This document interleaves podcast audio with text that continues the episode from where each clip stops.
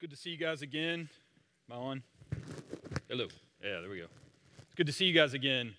Um, real quick, if you weren't here last week, my name's Nathan, and I serve here on the equipping team, and got to walk through Psalm fifty-one with you guys last week, and we're going to walk through uh, Psalm one eighteen today, which is one of my favorites. So looking forward to this. Real quick, we have core classes that go all the way throughout the year. Um, they start in Uh, early February, and they end right at the uh, uh, beginning of the holidays, and they run consecutively. So uh, we just finished cover to cover, our core class, and our next one coming up that starts next Thursday is the Life of Christ. This is my, uh, I keep saying my favorite. I have a lot of favorite things, but this is my favorite core class um, that, that we do, just because we take a, we kind of zoom in on Jesus and camp out on his, on his life uh, for about six weeks. So I would encourage you guys to check that out if, if you have some margin uh, in your schedule, which probably a lot if you don't. But um, either way, you should come to this. Um, but uh, yeah, I wanted to announce that to you guys and, and encourage you to check that out. So we're going to be in Psalm one eighteen this morning. And uh, just like we did last week, I'm going to walk through a little bit of background and context to try to understand, um, hey, what, because this psalm is really rich. It shows up uh, in quite a few places Uh, in Scripture, obviously in Psalm one eighteen, but then also the, the New Testament. Jesus uses it quite a bit, so we'll, we'll look at that this morning as well.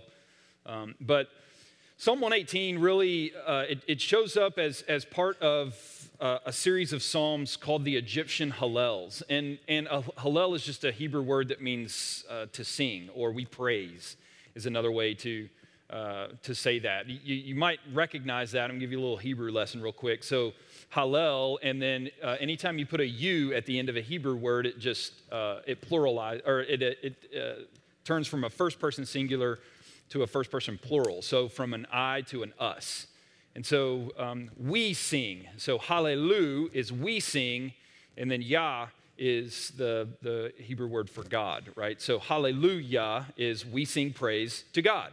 So for those of y'all who all grew up thinking, hallelujah, why are we singing this weird word? You know, well, that's what it is. Hallelujah. We sing praise to God. It's just a Hebrew word. Um, that was for free.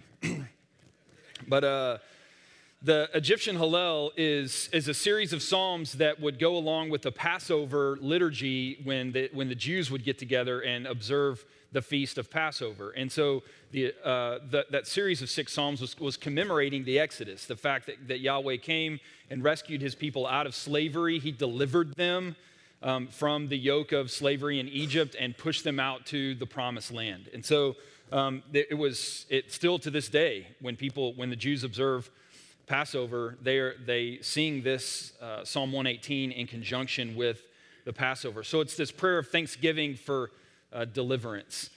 Then during the um, during the the Israeli monarchy, or uh, Saul, David, Solomon, and then the line of kings all the way up to the exile, um, this became something that was that was celebrated. Psalm one eighteen was sung in conjunction with deliverance from their enemies. So um, they, the king would go out to battle, and then uh, when he would win and be victorious and come back into Jerusalem, they would recite Psalm one eighteen as he was moving kind of a processional through the city into the temple to give thanks to God for, for basically uh, giving them victory, military victory. And, and that's where Psalm one eighteen showed up during the monarchy. And then, if you know much about uh, Israel's history, especially in the Old Testament, so the, the line of kings split between Israel and Judah, and then Israel ceased to exist because the Assyrians came and wiped them out. And then Judah ceased to exist because the Babylonians came and wiped them out. And so the Jews went into exile and then and then returned. And during that, that exilic and post-exilic time, uh, Psalm one eighteen, the meaning of it for the Jews kind of shifted and changed from a, uh, a prayer of thanksgiving to, to God for deliverance from their enemies to a, a prayer of uh, supplication.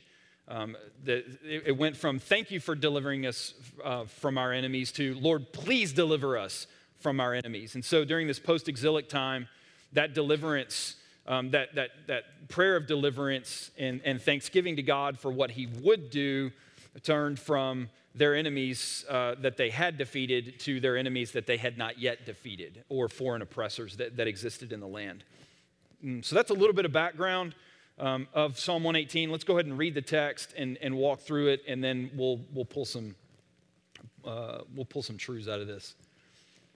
Psalm one eighteen, verses one to four. You have this call of thank, uh, kind of a call out to give thanks to God. So give thanks to God, give thanks to the Lord, for He is good. His love endures forever. Let Israel say, His love endures forever. Let the house of Aaron say, which are the priests, His love endures forever. Let those who fear the Lord say, His love endures forever.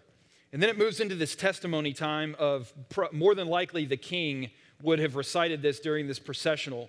But the king, the king says, in my anguish I cried to the Lord, and He answered by setting me free. The Lord is with me. I will not be afraid. What can man do to me? The Lord is with me. He is my helper. I will look in triumph on my enemies. It is better to take refuge in the Lord than to trust in man. It is better to take refuge in the Lord than to trust in princes. All the nations surrounded me, but in the name of the Lord, I cut them off. They surrounded me on every side, but in the name of the Lord, I cut them off. They swarmed around me like bees, but they died. They died out as quickly as burning thorns. In the name of the Lord, I cut them off. Again, looking at the, the, the context of that, like he, the Lord has delivered him from his enemies that surrounded him. The Lord has cut them off. In the name of the Lord, I cut them off. I was pushed back. I was about to fall, but the Lord helped me. The Lord is my strength and my song. He has become my salvation. Shouts of joy and victory resound in the tents of the righteous. The Lord's hand has done mighty things. The Lord's right hand is lifted high. The Lord's right hand has done mighty things. I will not die, but live, and will proclaim what the Lord has done. The Lord has chastened me severely, but He has not given me over to death. And then it moves into this processional where they would have moved into the city and then into the temple in order to offer sacrifices and give thanks to God. Verse nineteen, open for me the gates of righteousness. I will enter and give thanks to the Lord. This is the gate of the Lord through which the righteous may enter. I will give thanks to you because you've answered me. You have become my salvation. The stone that the builders rejected has become the cornerstone. Now, I'm going to pause here for a second because I need to unpack this a little bit. So um, the way that the Jewish king would have seen the, the stone that the builders have rejected, he, he's viewing the builders In, in, the, in the sense of like uh, world powers that were shaping what was going on in the world. And so when he thinks about the builders, he's thinking about those nations that are, that are mightier than he is, and is basically saying, hey, um, the, the, the nations looked at Israel and scorned us because we were small, we were weak, we were, you know, pitiful, right? And what he's doing is he's reversing that and saying, and yet, the small little nation that all the other nations scorned has, has def- not only defeated them, but beca- has become the most important stone in the whole structure, right? That, that would have been the way that the king would have, would have thought about that um, at that time. Now, Jesus takes that and redeems it. We're going to talk about that in a second, but um, just a little commentary on that. So verse twenty-three, the Lord has done this, and it is marvelous in our eyes. This is the day that the Lord has made. Let us rejoice and be glad in it. O Lord, save us. O Lord, grant us success. Blessed is he who comes in the name of the Lord. Um, again, a, a, as the king is coming into the temple, that would have been a, a cry that the people would have made, um, thanking God for the salvation, the military salvation that had, that had come through the king and his might as, as he comes into the temple to offer sacrifices to God. Um, from the house of the Lord, we bless you. This is, this is, the Lord is our God, and he has made his light shine upon us. Um, with bows in hand, um, which are like uh, basically uh, branches, fruit Fruit would have been attached to these things. Um, it was uh, associated with uh, victory, prosperity um, for them. It says, with bows in hand, join in the festal procession up to the horns of the altar. Um, and then it ends with this thanksgiving renewed. Um, uh, again, a call back to praise. You are my God, I will give you thanks. You're my God, I will exalt you. Give thanks to the Lord, for he is good. His love endures forever. That's Psalm one eighteen. So how does this show up? Um, because Obviously, it's cool to read that in the Old Testament. No, yeah, cool. It's cool to understand the Jewish history behind that and what they would have done. But this shows up a couple of times in the Gospels, and this is really important for us um, because uh, there, there's one passage, and if you read and prepared for this, I'm basically just going to rehash that and give a little bit more color commentary to it. But this is my this is this is one of the coolest stories um, in the Gospels. It's in John chapter seven, verses thirty-seven through thirty-nine. And it's, it, it basically says that on the last and the greatest day of the feast, so the, the, this Egyptian Hallel was, was uh, read during Passover time, but then it was also celebrated during the Feast of Ingathering, or the Feast of Tabernacles, at the end of the harvest. And so they would have gathered all their crops in, and then, and then on the last and greatest day of the feast, they did this water liturgy, where they went down into the, the Pool of Siloam, which was in the southern part of the city, and they dipped, uh, the high priest would dip this cup into the ceremonial uh, pool, and then the whole procession would follow him back up into the temple, and the whole time they're carrying uh, palm branches, fruit, uh, uh, citrons, uh, various things for them to, to say, hey, Lord, deliver us, provide for us um, through the crops for next year. And in order to do that, Um, we need rain, right? This is an agrarian society. They exist by um, the, the crop that they bring in every year. And so that's what they're praying for. They're, they're saying, Lord, um, bring us rain. So there's this thanksgiving meaning uh, for deliverance from uh, uh, the, the Egyptians through the Exodus. Then there's this thanksgiving element of it that's deliverance from their enemies. And then there's also this prayer, this supplication of God, deliver us um, by putting food in our stomachs, right? Give us a crop. So the, the high priest would take this, this cup and bring it up into the temple. And on the last and greatest day of the feast, he did this, and the whole procession, you got a picture in your mind, because the Temple Mount, if you've ever been there before, it's a fairly large, you know, plot of land there. And I'm talking about thousands of people. Um, as, as one of the major Jewish feasts, thousands of people would have descended on Jerusalem, and they would have been walking in procession with the high priest who had this cup of water, and he's taking it up like, like it says in, in uh, verse twenty-seven, with bows in hand, join us in the festal procession up to the horns of the altar. They would have been singing this psalm as the high priest is going up and, and uh, is going to offer this Uh, water libation, this water sacrifice onto the altar as a prayer for Yahweh, give us rain. Deliver us through, through water so that we can produce a crop and exist for another year, right? Well, um, in the fall, early October of A D thirty-two, while, uh, while Tiberius was the emperor and uh, Pilate was the prefect um, in Jerusalem, and uh, Caiaphas was the high priest, right? Um, this is happening. And and the, the high priest goes, takes that, everybody's singing the, the Hallel, the Hallelujah, the Hosanna, uh, verse twenty-five, save us. Literally, Hosanna just means save us now. Grant us success. Um, save us. They would have been crying out, save us, save us, save us, as this, prof- as this procession is coming up.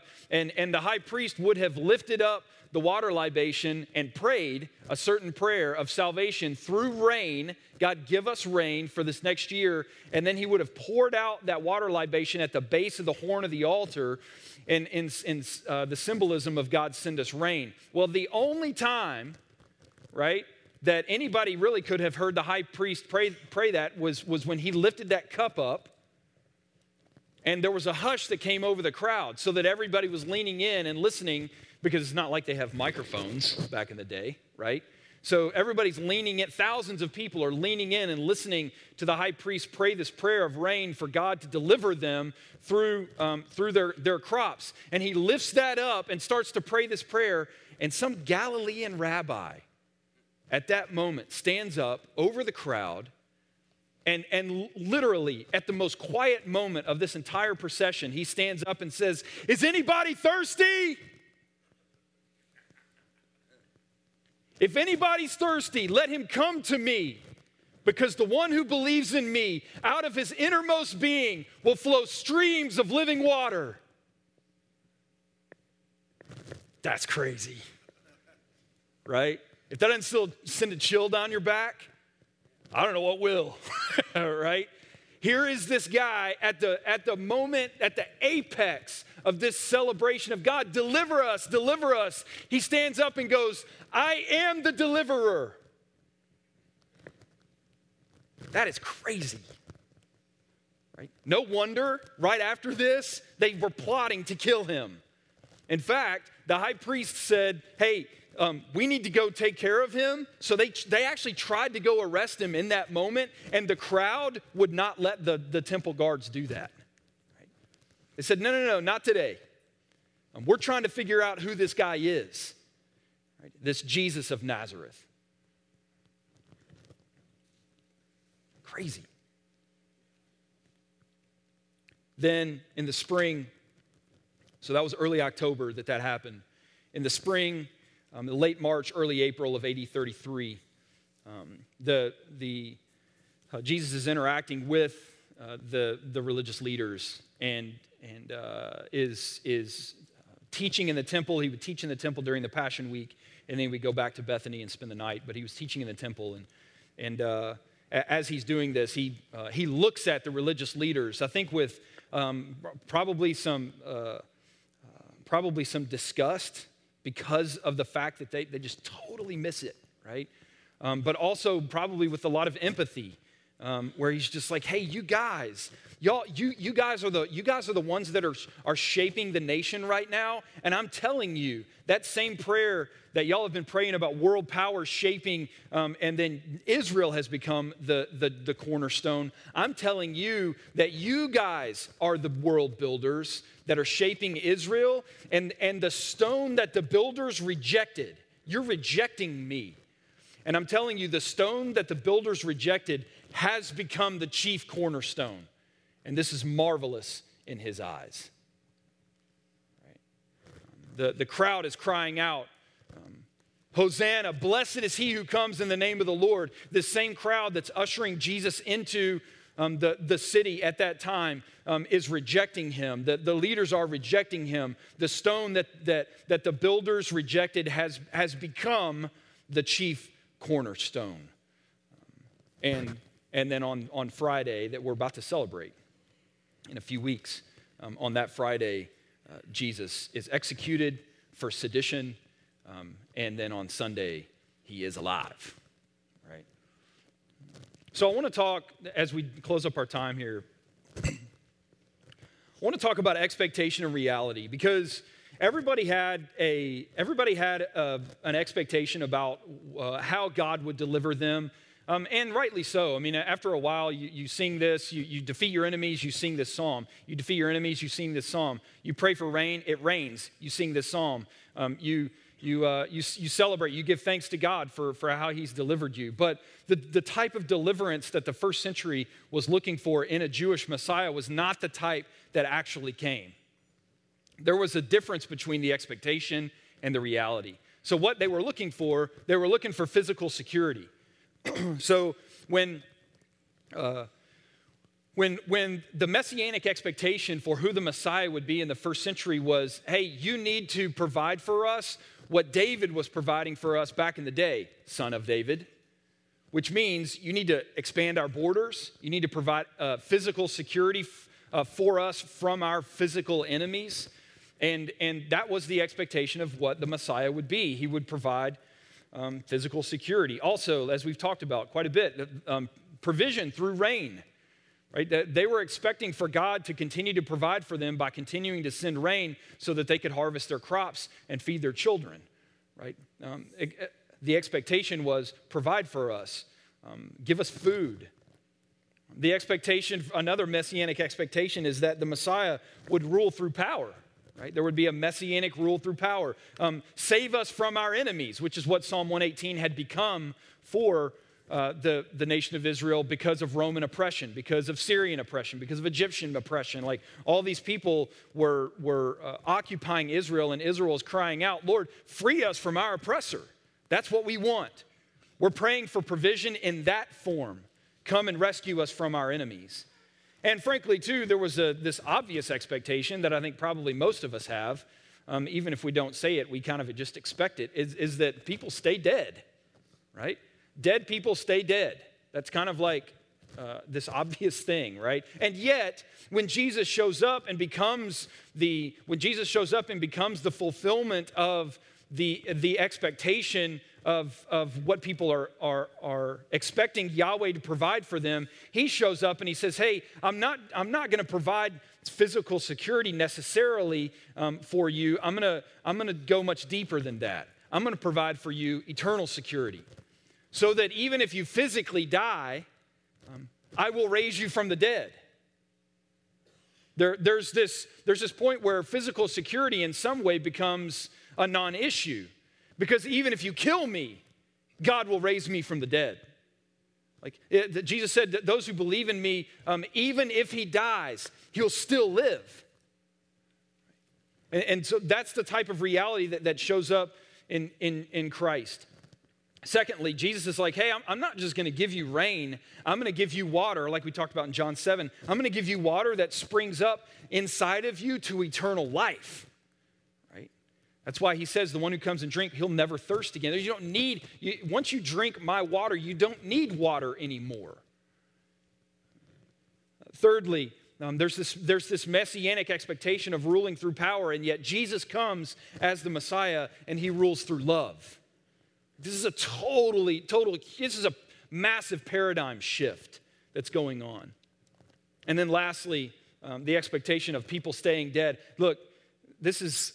You know, one of the greatest evidences, I think, for the resurrection is that this that that this came out of this people group who um, were staunchly monotheistic. That that there is only one God, and and you, there there was no conception of, of any kind of Trinitarian uh, belief in in Judaism. It was, "Hear, O Israel, the Lord our God, the Lord is one," and and Yahweh is God the Father, and yet. Out of that people group comes this belief that um, Yahweh is not just God the Father, he is also God the Son. Out of the, out of the one people group in the whole earth that is least likely to make that type of mistake comes this belief where people are worshiping God the Father and also worshiping God the Son. Where does that come from? Right? Well, I think the most natural explanation is something happened. That would be such a massive seismic shift in people's belief. And the most, the most natural explanation for that is that there was a man who claimed these things about himself, died for sedition, um, probably in early April of A D thirty-three, and three days later, he was no longer dead. And now, through the power of the Holy Spirit, not only lives, but lives in you. That's crazy and, and, and worthy of our praise. So, so here's the principle in tying this up.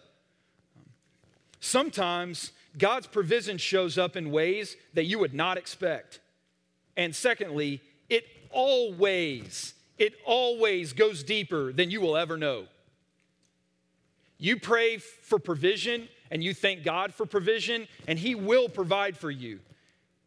He may not provide for you in your time or in the way that you think he should, but he will provide for you. And secondly, that provision is always going to go way deeper than you ever think it would.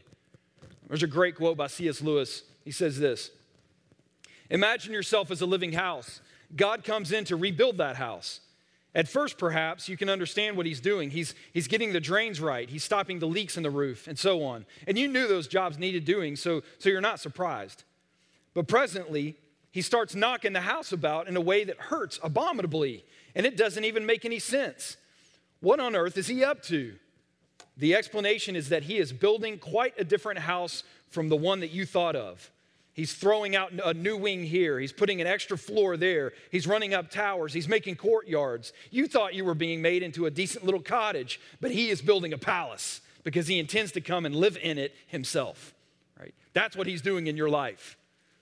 And so the provision that God uh, brings for you will happen in your life. The work that he began in you, he will complete it. You cannot stop him, right? But that provision and that work that he's doing in you is going to go way deeper than you ever think it would, right?